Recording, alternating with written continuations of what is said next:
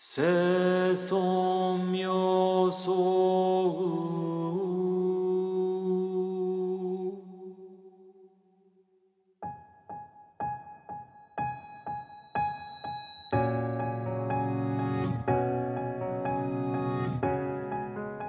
修行它其实是一个很简单的东西，它不断的重复，对，它就是功夫。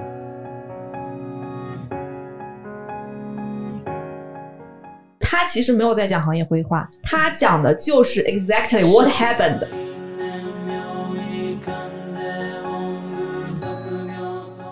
过有道德的生活带给你的自信专注，它是会给你这种感觉的。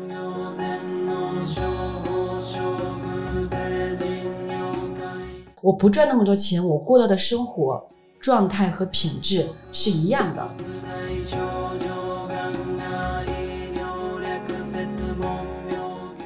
我们不是说不要欲望，我们要的是什么？不要贪。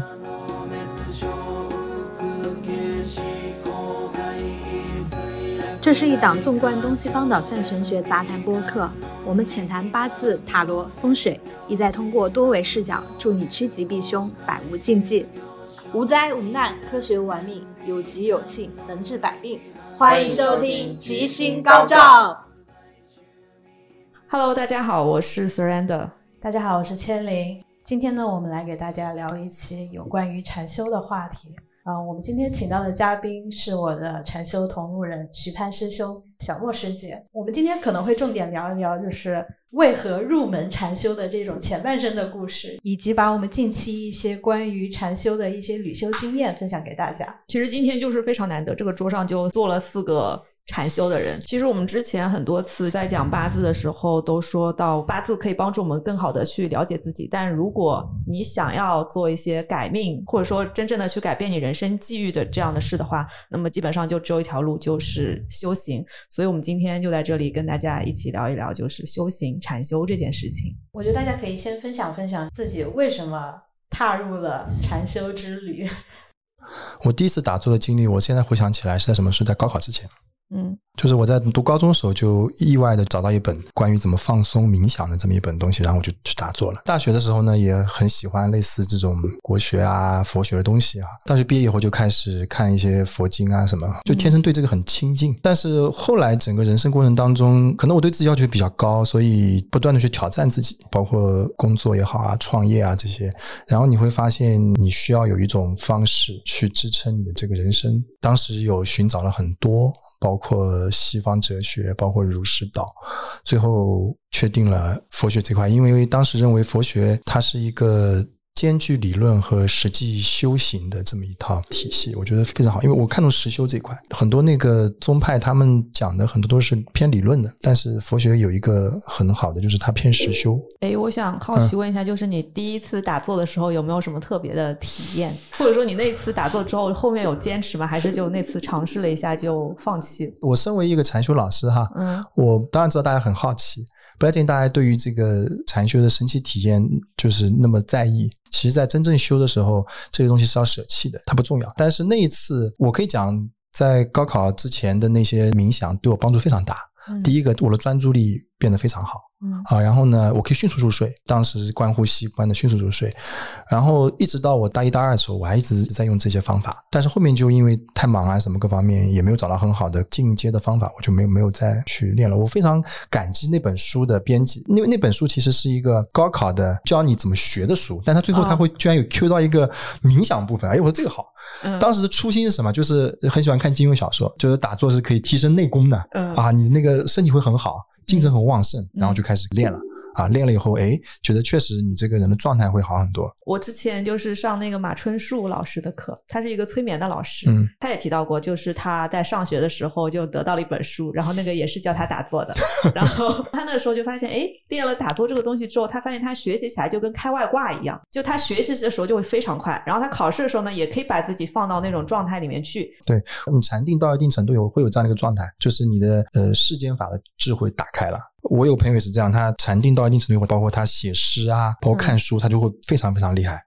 这个我在其他的一些地方有看到过类似描述，就是很多那种艺术家，或者说是作家，他们会说，就他们写出来的东西并不是他们创作出来的，就相当于他们接通了一个灵感天线一样，对，就是他们像一个管道一样，就把这东西直接写出来。我觉得这个我印象很深的是，就是有一期那个蔡康永跟水哥的那个访谈里面，他就讲他有各种各样的能力，其实我觉得就是禅修能帮助我们去很好的训练到一定的专注力，然后他就说心无旁骛方能视为如注，所以我才觉得可能真的是你有极高的专注力的时候，你很多事情会变得更简单。是的。但是真正的禅修修行这些只是副产品，对，这个并不是那么重要，它是自然会显现，自然会消退掉的。还会消退，你一段时间不练习就没了。我有很多同学他就有一段时间就没有了，那你不能因为他没有你就因为你只取这东西的话，他消失你就会很伤心，这个是不利于你的修行的。有升起必然有灭去，江郎才尽。本身禅定的状态也不能一直保持的，但一定会出定的嘛。所以我们喜欢讨论这个东西，因为它很有意思，但是真正修行的时候我们是要把它放下的。太多的学员跟我讲，包括千里也是一样的，要跟我讲很多境界，但是我说都是假的，凡所有相皆是虚妄，这个就是禅修《金刚经》里说的很清楚。这个我印象还蛮深刻的，因为我们是在同一期，然后我就听大家在小餐分享的时候说，哇，大家怎么都这么厉害啊，怎么能看到这么多神奇的东西，然后我觉得我什么都没有。我跟你是一样的，我也什么都没有。对，我觉得我什么都没有啊，我觉得就是满脑子都是空白，或者是只能听到一些细微的一些声音。那是也是我第一次禅修，我觉得有很大的震撼感，原来又更加深入的了解到人和人之间的巨大的差异。是的。那小莫是什么样的机缘去参加到了这次禅修？前段时间其实我还在想，我觉得如果不是因为徐攀的话，我应该永远都不会走到禅修这条路上。可能是刘老师呢？不会，这就是我想讲的，就是说可能是因为我生生世世还是有一点点福报的。我其实从12年有修行不错的人一直在我身边，同事嘛，所以其实关系非常好。他其实是持戒的，就吃素，没有就吃素。对，他吃素。我为什么一直对他很尊敬，然后关系还很好的这种原因，就是因为他让我感受到了他是一个修行者的那种自在感。他不光是让他自己自在，其实他也让他自己身边的人很自在。我身边其实也有别的吃素的朋友，但我们在一起吃饭的时候，我们会刻意的说要帮他点什么菜，或者怎么样，要去特别的去照顾到对方的一些这种习惯。但是我这个朋友呢，其实他就是完全非常自在，就是说我们都不把他吃素当回事儿。就是我们可能就点一盘辣椒炒肉，他吃辣椒，我们吃肉，就这种状态。所以呢，其实这个可能是在我心中种下了一些小种子，但是其实我一直不自知的。包括他有去过我老家，他早上起来6点钟就在那里打坐，我看他打坐，我就觉得这个事情离我好遥远。但没想到6-7年之后，我自己现在在每天在打坐这件事情上面。所以我觉得可能是有这样子的一些因缘，然后再加上身边有更强的这种因缘在叠加的时候，叠加了，对，然后才正式的走到了禅修这条路上。我为什么刚才就讲说禅修这条路挺难，因为对于我自己来讲我挺难，如果不是说身边有这样子的一些护持力，或者这样，我可能很容易放弃掉。因为我可能觉得我的生活没有特别的苦，可能就是那种比较愚钝的人吧，就觉得没有特别的苦，说想要去通过一个更难的禅修这件事情去解决我生活这种小苦。怎么说呢，总结下来可能就是生生世世有一点福报在这里，然后随着这样子的一些坚持，到了一定的时间之内，我可能才尝到了禅修对我生活带来的改变。这个时间大概是多久？可能在半年左右，然后让我感受到了一种心面的一种转变。然后我才意识到，原来这真的是一条非常有意思的路。对。千里，你那个时候是为什么会去参加那个许盼师兄的禅修营？你要说这都是机缘巧合。你知道最开始的时候，我跟Surrender认识，就是我之前还在阿里的那个电台录了一期关于催眠的话题。我们当时跟我在聊催眠的时候，他说对，我学催眠是因为禅修。对，有人告诉我通过催眠可以加速禅修的修行速度。当时我就觉得很好奇，听他的描述，我就其实对我印象中的禅修和我听来的这个禅修是完全不一样的。因为加上我之前学的一些东西都是偏理论层面，录那期播客之前大概是在18-19年的时候，那时候就自己在学一些看一些金刚经的东西。然后你如果再往前溯源，那小时候比如说家里面奶奶她也会念净土啊，拜拜观音菩萨，念念阿弥陀佛，然后初一十五也带着让你们吃斋什么的，就不会觉得说佛学是一个很完整的一个体系，或者甚至说有想法说一定要去实修。关于实修的这个想法其实是从Surrender这里，这是一个种子。哦耶，我积攒功德了。然后呢，我当时认识徐帆师兄也是因为我们有一个共同的朋友，当时徐帆师兄他在办他第一期禅修营的时候，那个朋友就转发了海报，然后我就想我没有参加过，然后这也是我第一次在我的朋友圈里面看到有禅修营，我立马就去报名了。而且当时其实去的时候，好像据说我是唯一一个就是大家都不认识的陌生人。对对对，都是亲戚朋友来捧场。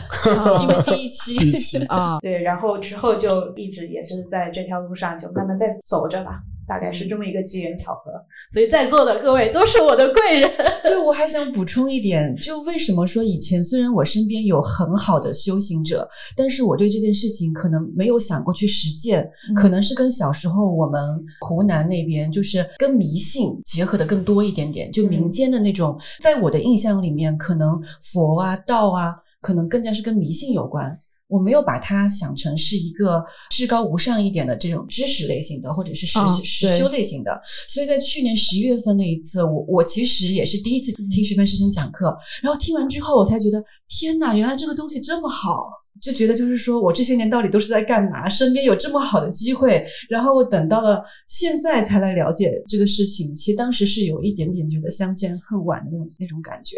是吗？真的，我上次还跟千灵还跟谁讲，我说临安的那一次的那个课讲得很好，可能因为那个时候我是纯小白，第一个晚上是简单的讲了一下佛学的基础框架，我是一个对框架型的知识很感兴趣的人，我不喜欢点状的知识，我就喜欢框架性的知识，因为我觉得在我脑海里就有个体系，对，有个体系了，我就知道自己缺哪要补哪，所以我觉得那一次是给了我一个特别好的启蒙。然后在那边的3天的禅坐，其实可能就是说因为旁边有寺庙，然后又是在一个深山里面，整个的亲近感的体验也是促成了我们之后一直要坚定去修行的一个铺好的一个道路吧，我觉得。那徐帆师兄，因为你说你高中的时候打坐了一会儿，然后后面研究了很久，那你真正开始很正式的实修是怎么开始这个过程的呢？其实我相信大家可能很多人也是这样，一开始你会看很多佛经啊，或者说佛学相关的书，看完以后你对这个大概的知见它建立起来以后，然后呢你会想那是不是要去实际的去操作一下啊？然后那个时候操作的部分可能会更多的是也是看书的，比如说南老的书或者其他师傅的书，他有那种实修的指导，但是那个不够，你会发现你修那个东西修你就很疑惑，充满着很多疑惑。后来就是也是一个机缘巧合，卡巴金卡老的这个正念体系下面，正念这个体系下面他开了一个禅修营，然后呢当时那个禅修营的老师是我现在的老师的梅涵老师，那一次应该是真正的去接触了一下。第一次就是一次止语闭关，当时我就不想去找那种不够严格的禅修营，我觉得这个不对，但是我希望他讲的东西不要太传统的，就心里这么发愿。后来去了发现就非常相应。第一次是5天，我整个修行的感觉下来，这就是我想要的。等我第二次7天去的时候，我就成为班上最努力的那个人，就我自认为努力，老师也说我很努力。你会发现真的是有人带没人带是完全不一样的。我就真的是那个像什么张无忌掉到那个谷里面，一本书就练起来，那个是要很高的根基才能这样子，你一定要有就是有经验的人带你。从他开始我真正的进入这个实修的这个部分，慢慢的就是从5天、7天、10天、15天、30天这样子，就是慢慢就开始了。我自己的体验还蛮奇怪的，我其实之前我没有了解过跟佛法相关的东西，之前看过一本就是讲佛法和科学的书，叫《洞见》，就是那个为什么佛陀是真的，那本书里面它其实很多地方是在用脑神经科学的研究和发现去和佛法当中的一些说法去做印证，就是其实佛法在很多年前说的那个就是关于人脑的一些东西，关于自我意识的一些东西，其实在当代科学当中都得到了相应的印证。所以我是直接开始实修的。我在实修的时候其实对佛法的了解可能就和普罗大众差不多，就没有什么额外的了解。我聊一下，就是来我这边的学员有一大半跟你的状况是一样的，他对于佛学是完全不了解的。我觉得这是机缘的问题，这是很正常的事情。可能我那个时代没有这样子的机会，如果我那时代有很多这样的禅修营，我可能就大学毕业我就去了，但是我没有，我等了10年慢慢的才有这样的出现。我甚至有碰到一个老师，他也是第一次完全没有经验的时候，他就突然就去泰国的闭关禅修15天就去了，这是非常赞叹，就很稀有，这样的一个机缘是非常稀有的。但我这样的是不断的在寻找和质疑当中慢慢的接近这个目标的。然后你们就上来就直接实修了，多好呀，就弯路就少走了。那包括你说的那些西方科学跟佛学的这种交织的这些理论，包括什么牛津的那些书里面关于这个佛教心理学啊，这些东西我全部都看过。之前我是非常慎重的选择这条路，包括西哲我也看过，就我都研究过，我会发现最终还是这条路会更好啊。所以就机缘不一样，因为我找不到能够很好的带领我去修行的这种机缘，所以我就只能自己慢慢摸呢。它有好处就是说你会很坚定，就像小莫说为什么很多人你修行坚持不下去呢，就是你对于这个佛法的信啊，相信的信啊，你够不够强烈，出世间解脱道这条路你确不确信。这些确信其实是要通过两种方式，一种是长久以来的熏习知见的建立，还有就是在实修当中不断有利益到你，那每一次密集修行你都有长养啊，你就觉得哇这条路是正确的路，然后你再看那些大德啊，它是怎么成长起来的，你就会很有信心。这个信心很重要的，这个信心没有的话，你仅靠自律去完成是很难很难很难。其实很多人一开始修的时候是没有办法真正感受到老师的好的。等到我今年去的时候，我感受到另外一件神奇的事情，就是我每次听完师父开示之后，我的那一座都会状态非常的好。可能不同的人他的那个接收方式会不一样。其实观察脚底就是观察脚底。对于那个时候的我来说，可能我不能够接受这件事情，就是我总会觉得观察脚底一定有什么神奇的东西。对，这个就是我不是太建议哈，老师在谈修当中讲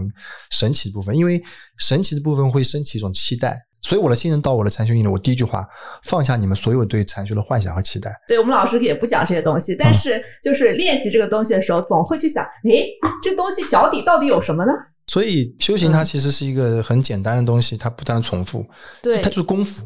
它就是功夫，不是说听了一句话你就开悟成圣人了，你远得很呢，远得很，那是要基础的，那是基础的。还有一点就是你可能之前的知见知识积累的还没有，对，我基本上没有知见的积累，因为你在那个语境下面你进不去，因为传统的师傅他会很讲语境的，他的词他不会乱用的，像智光法师他一定是讲这个词的来源是巴利文的原文是什么，这句话是佛陀说的，不是他说的，他会讲得很精准，因为你听不懂比听错，他情愿你听不懂，他也不想你听错。对，是的。所以就是有时候跟这种非常传统的师傅的时候，有时候你没有这个语言体系的理解哈，确实一开始是有点难。他其实没有在讲行业规划，他讲的就是 exactly what happened。是，但是你脑子里面会想，会去想有没有别的东西。你以为有行业黑化，其实就是最真实朴素的东西。你会觉得哎呀，因为佛学给人家印象就是神佛满天飞嘛，很玄幻的东西嘛。对。但实际上它四念处就是这么简单的。就我当时那个，虽然我没有太理解那个是怎么回事，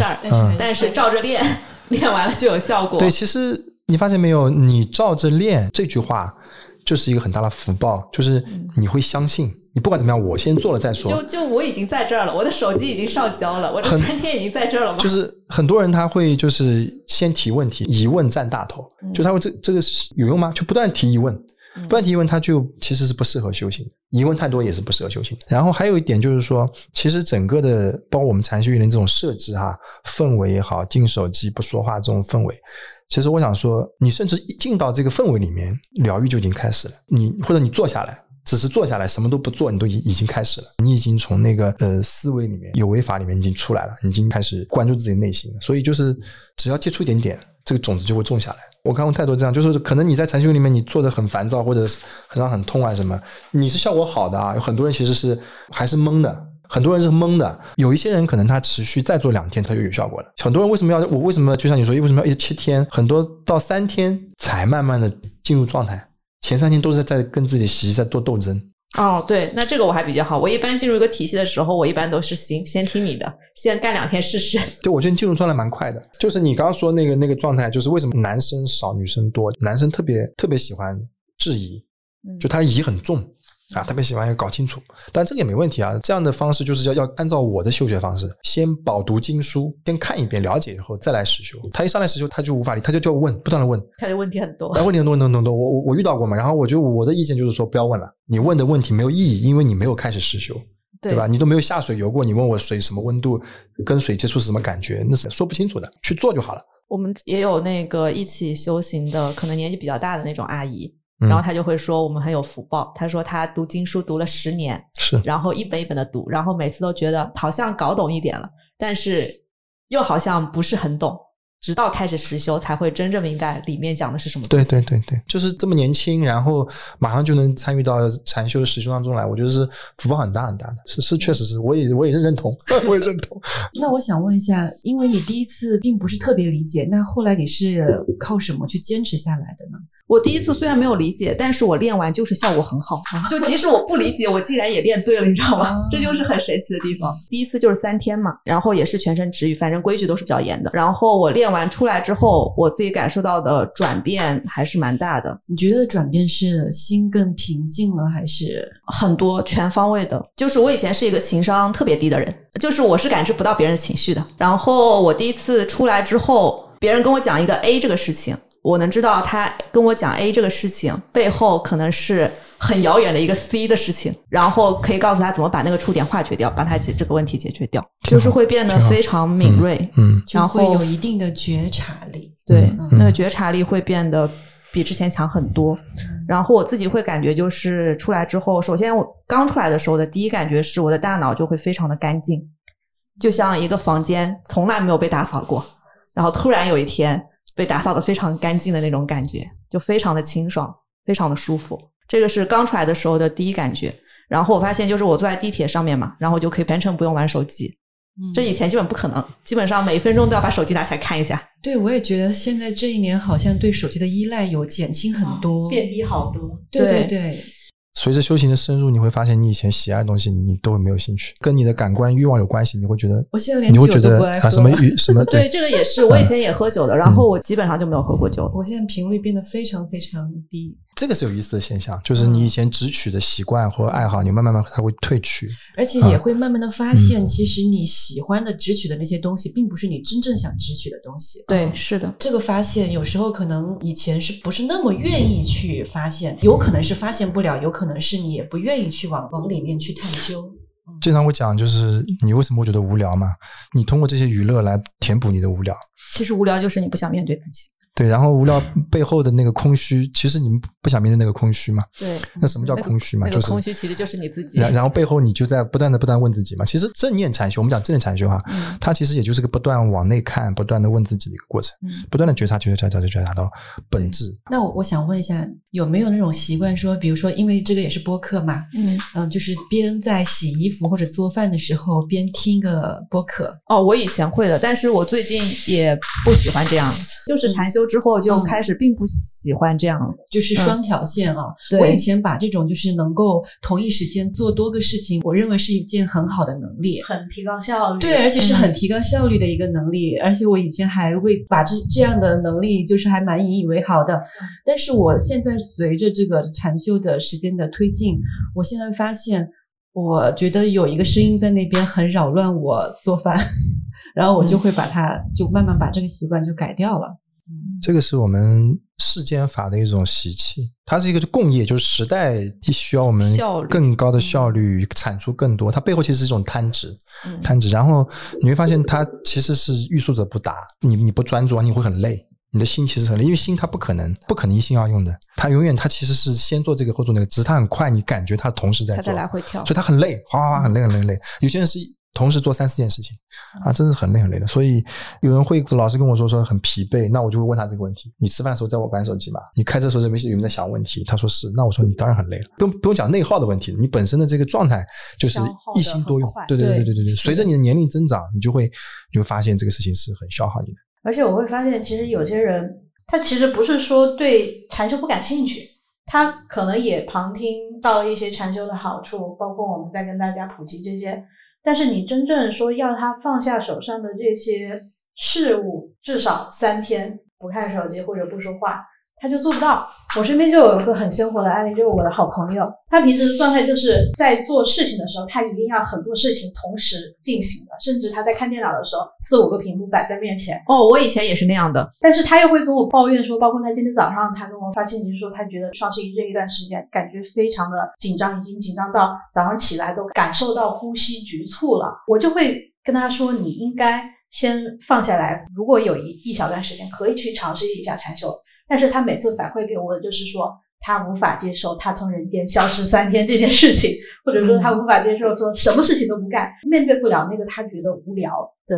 这个状态。包括其实徐帆师兄他去泰国的时候30天的那个禅修，我觉得当时就是梅兰老师和你说你就直接去了，就是没有考虑到比如说泰国的一些什么不安全因素啊怎么样。当时同期也有2个同修本来要去的嘛，对，然后后面就又听说什么嘎腰子啊这件事情，嘎腰子就放了那个法师。我觉得你要是去修行的话永远不会遇到这样的事。对，就你要是心里坚定的是要去做修行这件事的话，你就永远不用担心你会遇到坏事。对，求法路上不会有这种事情发生，会有考验你的东西，但是它断你姻缘的事情是不会发生的。就我会觉得就是你真正能把这些东西都放下，去到一个禅修营真的就已经很好像已经穿越了很多的艰难。是，这次国庆的禅修营的开场我是换掉的，我就换的就是这句话，就大家能做到这里已经是极其稀有了，就是排除万难做到这里我就很感动了，也极其稀有了，真的就是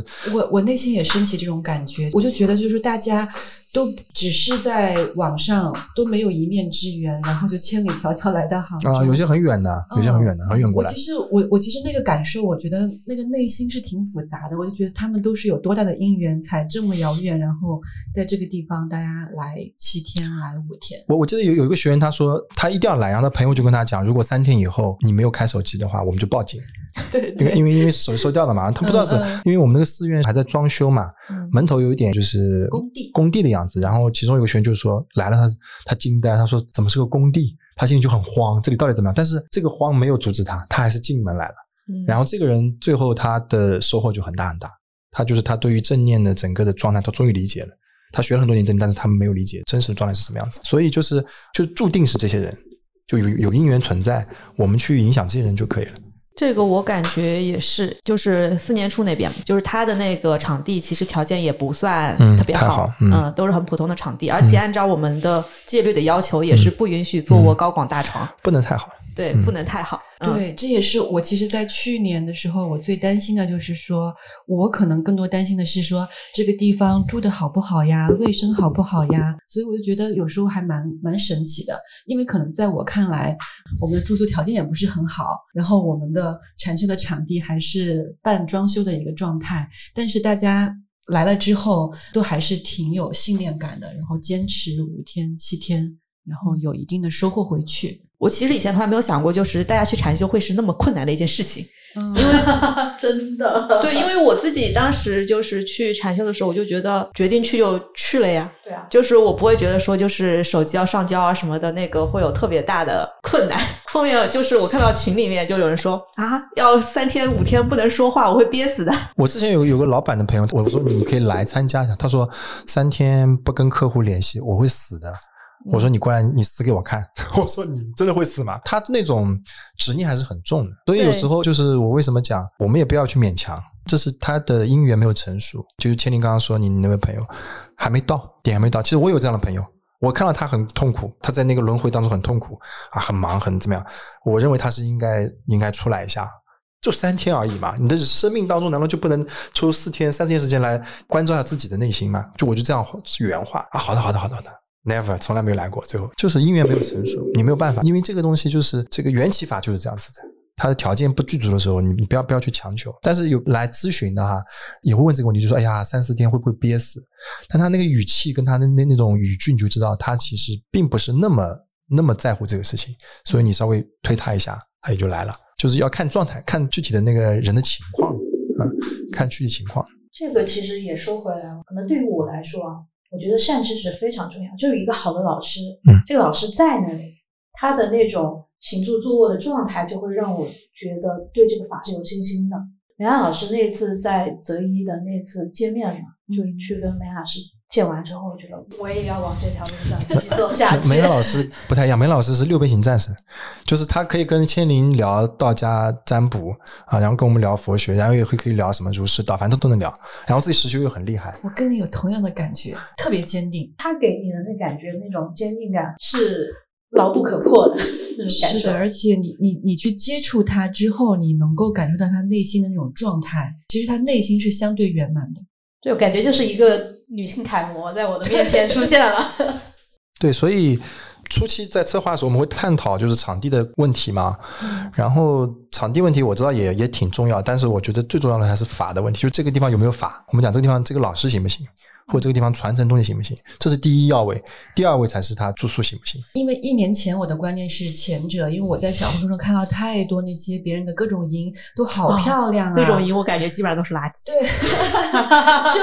就是那种营我的感觉啊，就是其实它本质不是那个营嘛，它其实本质是个圈子，所以我就很担心。第一次在临安的时候，我自己对那个住宿我是心里没底的，所以后来他跟我说。因为那时候就跟千灵不认识，然后他就说那个小姑娘说挺好的，然后说哦那就好，唯一一个不认识的说挺好的。我是认为还可以啊，但是因为他酒店住的多一点嘛，所以评价一下我就会很担心。然后在1年之后我完全改变了这个想法，我再也对那些好看的营啊那些漂漂亮亮的东西就不感兴趣了，就我觉得那些东西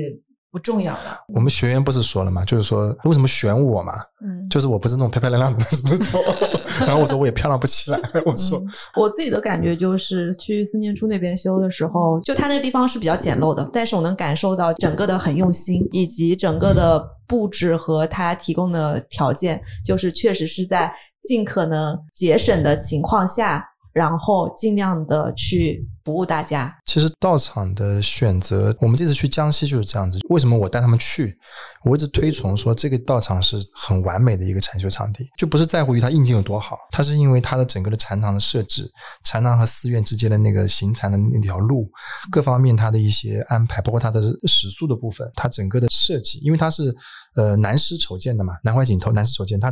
那个民宿的设计是台湾101那个设计师设计的。这个场地它专不专业更重要，对，那个禅堂坐那边是不是坐在那边不冷也不热的，既通风但是又是很安静的，它又能保护得很好，这些很重要，而不是说它有多漂亮装修有多好，那不重要。所以我就全国一直在跑看寺院看场地，我是看，还有就是师傅，一个是上课的师傅，一个是道场的住持，他的状态，我们这个寺院今年是这个道场的这个住持就非常好，就每次我会让他来开示个1个小时左右，他会讲一些比较朴素的一些佛学的道理啊，整个人的修为就是不一样，非常开放非常慈悲的，整个的他的义工也会有带着这种气质的所以看道场一个看师傅，一个是看他的专业性高不高，师傅专业道场一定专业的。我就特别想告诉那些想要即将修行的人，不要把这件事情想得太美好，不要对他有期待。真的，如果就是说把这个事情当做一个就是说一定能解决自己什么样的一个问题，带着这种期待或者带着一些各种各样的幻想，我觉得那这条路对于他们来讲很难。不要把这条路想得太好走，这条路不太好走，但是这条路就是很有用。对，这条路是用禅法语言就是它是一条究竟的路，如果你要解决你的一些内心的问题，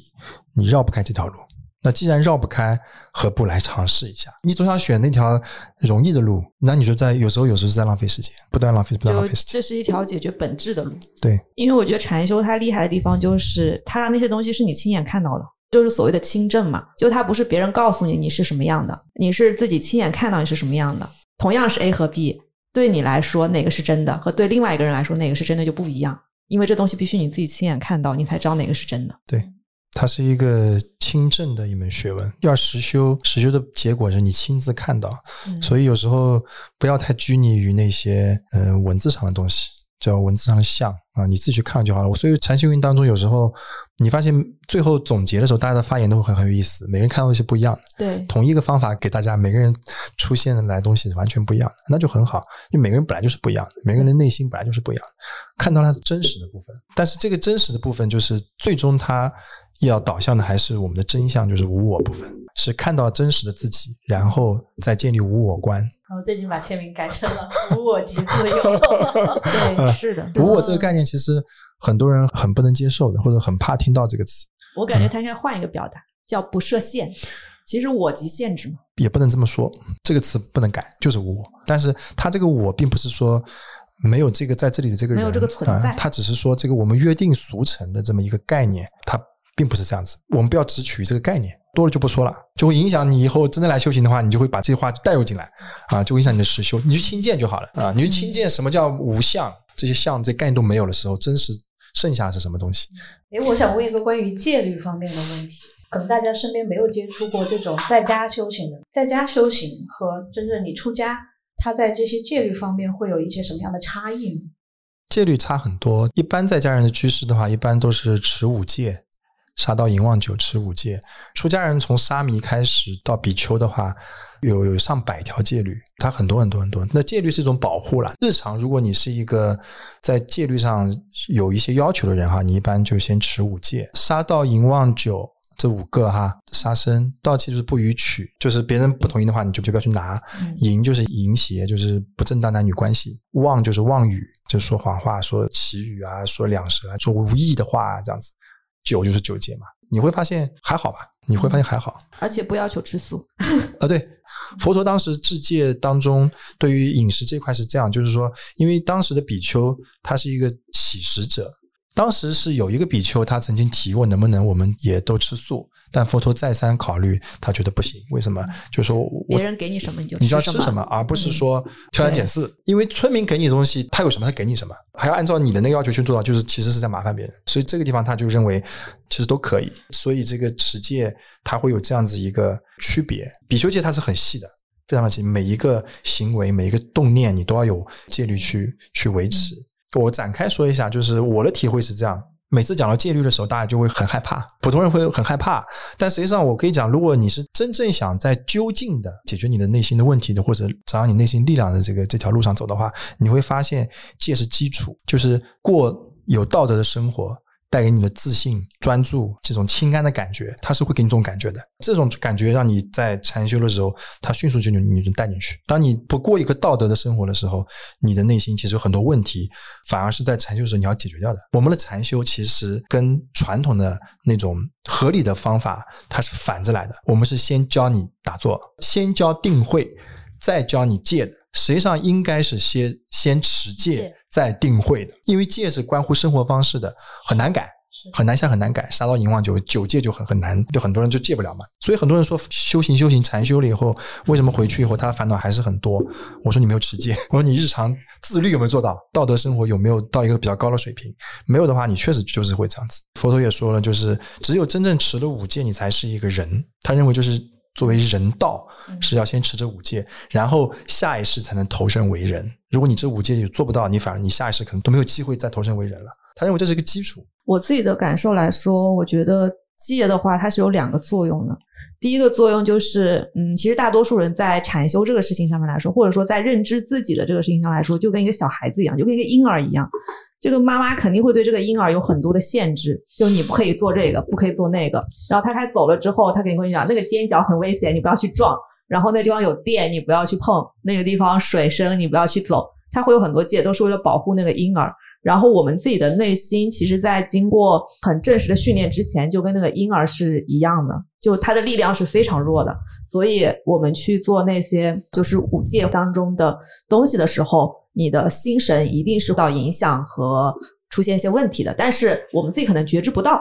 所以日常的生活中一直在做，但是呢一开始可能就会先让你把这个戒给持上了，就先让你去避免了那些危险的事情，我觉得这是它的第一个作用。所以说有时候就是你修行到后面的时候，就是有一些高僧大德怎么说呢，就对他来说持不持戒我觉得都是一样的，一方面是他自己可能没有那个诉求去做那个事情了，然后另外一个是他做的那些事情也许他也可以保持一个定和观的一个状态去处理那些事情，就当一个人成年了之后，他就知道什么电能碰什么电不能碰了，他就是这样一个过程。然后另外一个作用，我是觉得戒它有时候戒是为了让你破戒，或者说它是为了让你破戒的那个瞬间有个觉察，就是我自己有个体感，就是比方说我们日常生活中打蚊子嘛，这个是一个很习惯性的动作，就一个蚊子咬你，或者说你看到一个蚊子很顺手就把它打掉了，然后你不会对这个事情有任何的觉察，也不会去想这个事情，但是因为在禅修的时候他会给你一个戒律，就是说你不可以杀生嘛，同时也就意味着你不可以打蚊子，你遇到蚊子你真的把它赶跑，然后这个时候如果你习惯性的打蚊子，哪怕你是后知后觉，你也会觉知到这件事情，就它会带来这样的一个作用，就它可以让你对你自己的一些你自己很习以为常的从来没有注意到的事情产生一个觉知。其实反过来说，持戒要持得好，正念要表现强，你才能持得好。嗯，这是就它是一个相互的作用。对对对对、嗯，但你没有正念，你其实持不了戒，就因为真正的戒是讲要从念头开始就开始让它控制它嘛。对，如果你没有正念的话，你真的不知道你已经跑哪去都不知道了。你刚刚说那个保护作用，这个对的，就是经典里面就是也是这样说的，就是它其实是一个戒体嘛，就是它其实是保护作用，不要造恶业或者不要被不善法去影响。但是有一点呢，就是我可能我也没有看得太清楚啊，我认为就是像我们学四念处毗婆舍那的，我们的导师包括阿香茶大师，虽然他们是证悟者，包括智光法师也是这样，但是他们对于戒的那种遵守啊，是非常非常严，非常非常严，就是你都会非常敬佩这样的人，就是他的每一举每动都如法如理如法。但是也确实也有一些有修行的人哈，他会比如说我酒也喝肉也吃这样子也会有、嗯、但是我个人来说我只是我个人来说，我会更认为那个持戒经验的人，那个是才是真正的有修为的人。可能我自己是对这种能够遵守这样子的规律之人我比较敬佩。其实圈子里是这样子的，当你判断不好这个人的修为的时候，你就看他的戒律禁不禁持。就像我们经常会感叹当时马哈希大师的一个戒律，就是说他到了一个道场，他在那个道场彻夜他不躺下，坐在那边、嗯、那为什么？是因为那整栋楼里面有女众，他的戒律就是有女众在，只要这个女众在这个建筑物里面，他就不能躺下。不过感觉对于马哈希大师来说，他已经不用躺下睡觉了。然后就是那我举个例子啊，包括阿香茶大师，他对于这个八蓬寺整个的这些比丘生活的这些戒律，他非常非常严格。他认为就是为什么佛陀在入灭之前他会说以戒为师嘛？包括我老师也是一样，他说看这个人的戒律持怎么样，看这个师傅吃怎么样。还是说回来，就是说戒律不要避而不谈，就是为什么我会讲道德生活，这样可能大家就懂一点。走上这条路其实也是一个锤炼自己的过程嘛，最基本就是你的道德生活你是要有一个比较高的水准，你日常是一种很道德水平不高的情况，你是禅修不了的。当你真正进禅修，你会发现那东西都会反噬你的，你日常生活中做的一些事情不善的东西你都会反噬你的。也好，刚好就清掉了。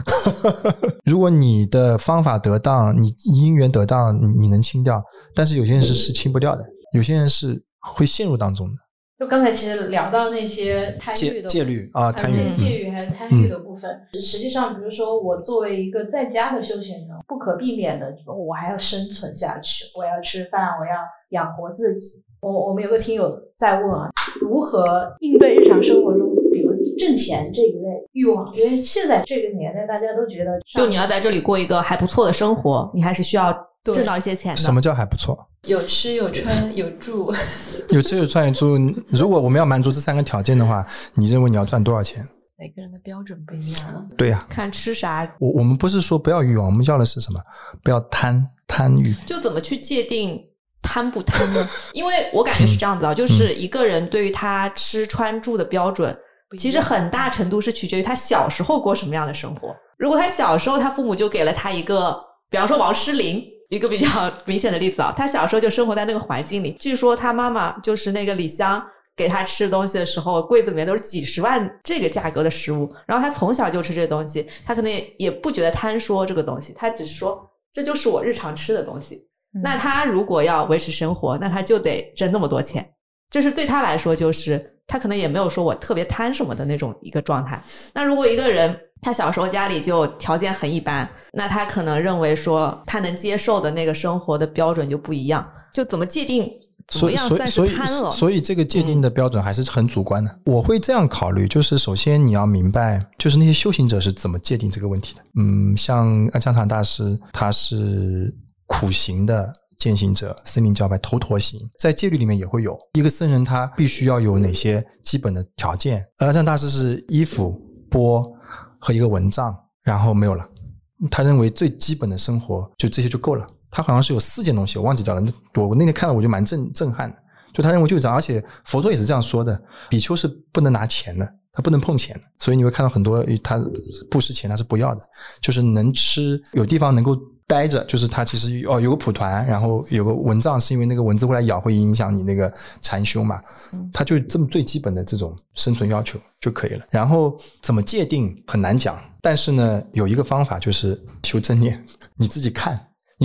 你对这个东西有没有执着重不重，它不影响你生存的情况下，我们的色身要保持的情况下，如果它失去了要不要紧。对，我觉得这个答案好像只能自己知道。为什么呢？因为我觉得我本来心里有一个答案，就是说你的能力在这个世间上能赚到多少钱你就去花多少钱，而不是去只取在你的能力范围之上的。但其实有时候你会放大，但有时候你在就像说没有很好的正面的时候，你会放大自己的能力。就像是说我们可能会受到身边的人的影响，觉得对方是这样子的生活，我觉得我也不比他差，那我是不是可以努力一点跟对方过到一样的生活。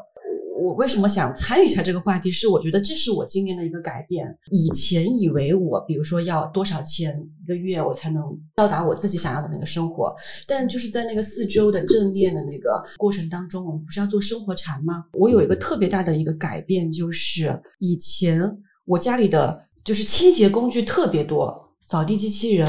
戴森，反正各种各样的那个拖把应该有4-5个，但是我其实用的特别少。然后在老师布置下来说要去做生活禅的时候，我脑子里第一反应还是要去买一个拖地的工具，因为我好像觉得没有一个趁手的拖地工具，好像我就干不了这个生活禅，这是我的第一反应。然后但我就立马觉察到了，然后我就说那这个生活禅拖这个地，搬了家之后扫地机器人不好用了，那我就想说那是不是用一块抹布我就蹲在那里也可以把这个东西去抹干净。然后最后发现其实是可以的，然后你在那一个小时当中其实是特别的，就是怎么说呢，我在那一刻我想到了其实我不需要再那么直取的去赚我想要的那些钱，我不赚那么多钱，我过到的生活状态和品质是一样的。所以我觉得这个答案可能在自己的心里会知道，到底是怎么样的一个算不算贪，我觉得可能也只有自己能够去回答。反正但是在今年的那个状态其实给到我的突然一下释怀，这个不是说佛系了或者躺平了，是让我突然一下觉得就是说我可以不用那么在世间往前去直取到那些所谓的更好的工作更好的生意也好怎么样，我就突然一下就释怀了这件事情。所以就是尝试去禅修试试看，因为在禅修营里面本身我们的很多物质条件它都减到比较低的程度。如果你是一个修行者，你会认同一点，就是精神世界的富足，精神世界的力量远远的多于这个物质。那我们赚钱不就是为了物质生活？当你精神生活非常富足的时候，你对物质生活的要求就会降得很低很低很低啊。比如说一个禅修者，他可能房间里他几乎什么都没有，但是他会干净有条理，这是一种我认为就是要实际去体验的这种感觉。就是我为什么不讲，因为我觉得说教没有用，我觉得我跟你说这个不要追求不会听。这个我自己有个很大的体验和感受，就以前还在上班的时候永远是月光的，刚开始进公司拿了一个10000出头的工资，月光可以理解。过了7年之后，我的年薪也可以算是这个互联网年薪100万也还不错的了，我还是个月光。我也是但是从互联网这个体系里面出来之后，再开始慢慢精简自己的生活之后，我今年最大一个转变，从年头到现在为止，我今年连6位数都没有花出去，我今年的开销就节省了好多呀。我是你的反面，我从刚开始工作每个月的工资只有9000块钱开始，我就每个月大概只花5000块钱，到现在我的收入已经大概涨了好几倍了，我大概每个月还是只花5000块钱。那你就很稳定。所以其实这个话题你好像并没有太深入的这种感受，那种对物质的贪执你可能并没有那么强。我的感受是反面，就是我其实以前花5000块钱我会有一种就是不太舍得花钱的感觉，我现在还是花5000块钱，但是我没有这种感觉了。就我现在的感觉就是我需要啥我就买啥，但你也不会多花，我也没有需要那么多东西。对，就是我以前花5000块钱，某种程度是出于一种对未来的恐惧，就我要控制自己的开支，控制在那个水位线上。然后我现在花5000块钱，就纯粹是我确实只有那么点需求。所以这件事情你可以这样尝试，比如说你想要这个东西，你要去反思一下你为什么想要它，不要它行不行，不要它以后会是个什么结果，不能去反思，不然反思你会慢慢减少。我们不要求一下子就减到很低，你就慢慢去反思，你会有智慧升起的。你用这个思路去马上就是思路去检视你自己哈，你会发现可能一大半的东西你是买来不知道为什么买来的，没有意义的。而且比如说可能说你买过来就是为了满足你那一下的爽感，是的，你会发现爽点可能只能维持2-3天，下完单就结束了，送到现场开箱还会有满足感，开完就没了。我会更直接，因为我是个很重度的游戏玩家，那我以前就每个月都会有4-5千的开销放在游戏充值里的，就是那一下就是抽卡10连抽出个金，我就感觉被满足了。但现在我就感觉游戏活动、运营活动层出不穷，我已经没有那个欲望说投入1分钱进去，甚至我现在游戏我觉得没上线我都觉得没有太大的问题。对，其实就是正念里面有一种智慧，就是说我们要观察你的每个行为的动机是什么，你为什么买这个东西，真的重要吗？不买行不行？不买，假设他不买是一个什么样的状态，你能不能接受？你这样不断的去思考的话，你会慢慢减少。所以我有点好奇，就是你们在日常生活当中，你们是大概一个什么样的状态？我们生活上还是比较正常的，就是像我来说，我能清晰的感受到我对很多东西的直取。当你感受到直取的时候，这个秩序就开始脱落了，然后慢慢你会觉得很多东西你就不感兴趣了。我日常的消费最多的就是买书，甚至到现在有时候书都不买，因为都是电子书，很好的书都是电子书，明白吗？就很好的书是那种绝版的，对，都是印书电子书发过来，那我拿着，其他基本上没有消费了。我以前很喜欢买数码产品，但是当你有正念的时候，你就会发现这个数码产品买过来的时候能持续1周的开心，然后1周一过后那开心就没有了。那我现在就是还是也租房子住的，我也无所谓这个东西。以前还会涨房子车子什么的，我现在都无所谓。以前还会看人家开豪车啊，觉得很帅，跑车很帅，现在毫无感觉，就是那些不重要。重要的是比如说看书，重要的是今天有没有好好的打坐，重要的是我有没有听到法啊，听到法可以开心很久。所以你的精神世界取向完全改变了，包括那些很多社交也不参加了，就觉得没有意义。很多社交无非就是一群没有被满足的人在释放他的一些空虚而已，就是很没有意义的，而且在那个环境当中很容易破戒的。喝酒啊，又打诳语、吹牛，然后讲别人坏话，对吧？讲八卦，这都是破戒的啊！这都是八卦也破戒吗？对啊，两舌绮语啊，这是破戒的，在八戒里面是破戒的。不是说要遵守戒，就这是不善法。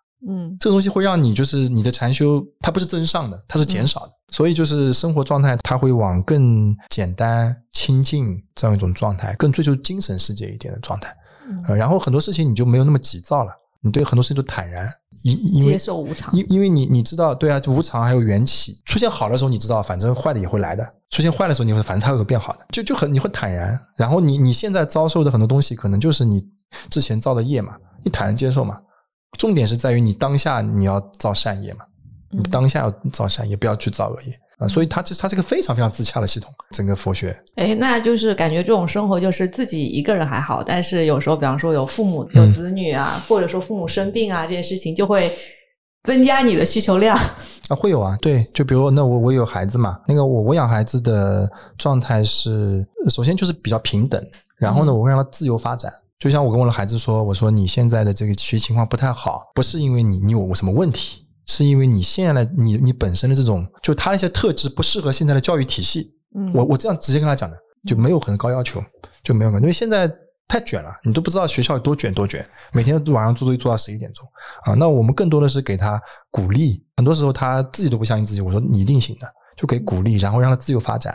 啊，也没有很多禁忌。你看我儿子打游戏什么，我都跟他一起玩的。那你跟他玩游戏属于破戒吗？游戏有好游戏坏游戏，好游戏它其实是包括在设计上，在趣味上它是 OK 的，能引导这些小朋友。因为你现在不让他接触，他知道我接触，你现在不放开他就会上瘾，以后就会上瘾。他现在觉得这个没什么大不了的，他不觉得这种大，因为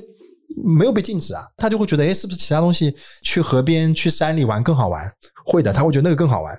而不是这边打游戏。他还有游戏品味，他现在玩任天堂的，我都给他最好，比如说奥德赛、马里奥这种哈，就是非常想象力非常丰富的。他会觉得那其他游戏，他玩了一个 PC 游戏，他觉得这个好无聊啊，就刷嘛，他还是个小学生。是的，这个话题展开有很多，但我就不展开了。像父母这边的这些家庭生活确实有很多问题，就是有时候我也在慢慢的，就是其实修行人康菲尔的一本书叫狂喜之后，他讲的是开悟的人在面对世俗生活的时候他一样有很多问题。开悟并不是你已经怎么样了，是你可能大概了解了整个世间的这个运行状态以后，你必须还是要随顺的。所以我们汉传里面有一个叫随顺众生，我觉得这句话非常好。有时候你看到了很多问题，但是因为他的状态是这样子的，你要随顺他啊，你不能以你的标准来要很容易以这就是一种法的傲慢嘛，以自己的要求来要求他。还有就是不慈悲嘛，就是你的自他界限还是很明显，这个是要修的，慢心是到最后才能修掉的，这个很难。但是就是我们叫随顺，就是比如说亲戚朋友哈，亲密的人，比如说或者父母啊，这样他喜欢，比如说就像你说的喜欢打牌啊，或者喜欢喝酒啊，那你有时候随顺他一下也没关系的，这个是他的因缘在那边，你如果很生硬的把他拽回来的话，那会很不好的东西产生，反而是一种不如法。随顺的过程中慢慢的去影响他会更好一点。你会教你的小朋友禅修吗？有啊，今年7月份我带他到那个天目山的一个就是我们第一次禅修那个禅堂生活了一个礼拜，然后每天呢会有打坐和行禅的部分，但是就小朋友呢是他不能太长，他大概10到15分钟就行了，能坐得住。我的儿子很好玩，他有一天就是家长跟他说，他说什么不高兴啊，然后我儿子会说那你看着那个不高兴就好了。然后他们就来跟我说儿子是天才。我说不是，这就是正念，这是我教他的，不高兴只是一个不高兴而已，你看着他就好了呀。小朋友其实我感觉小朋友非常懂，因为什么，其实小朋友其实天生啊他就有这种感知能力和这种理解能力的，只是他在日常的我们这种教体下他被蒙蔽掉了。小朋友的修定这块不能太强迫他，因为他本身是一个发散的一个成长的过程，你不能让他太定，但是你要教他怎么去面对自己的情绪，怎么去保持专注力，怎么就是跟别人更好的相处，对吧？那这个就是慈悲心，对吧？我叫他念慈心的那个慈心经，祝福大家都能够好，祝福讨厌的人也要好，祝福众生都要好，就这些东西是我觉得是可以教的，而且这也是大福报，就从小就有这样的基础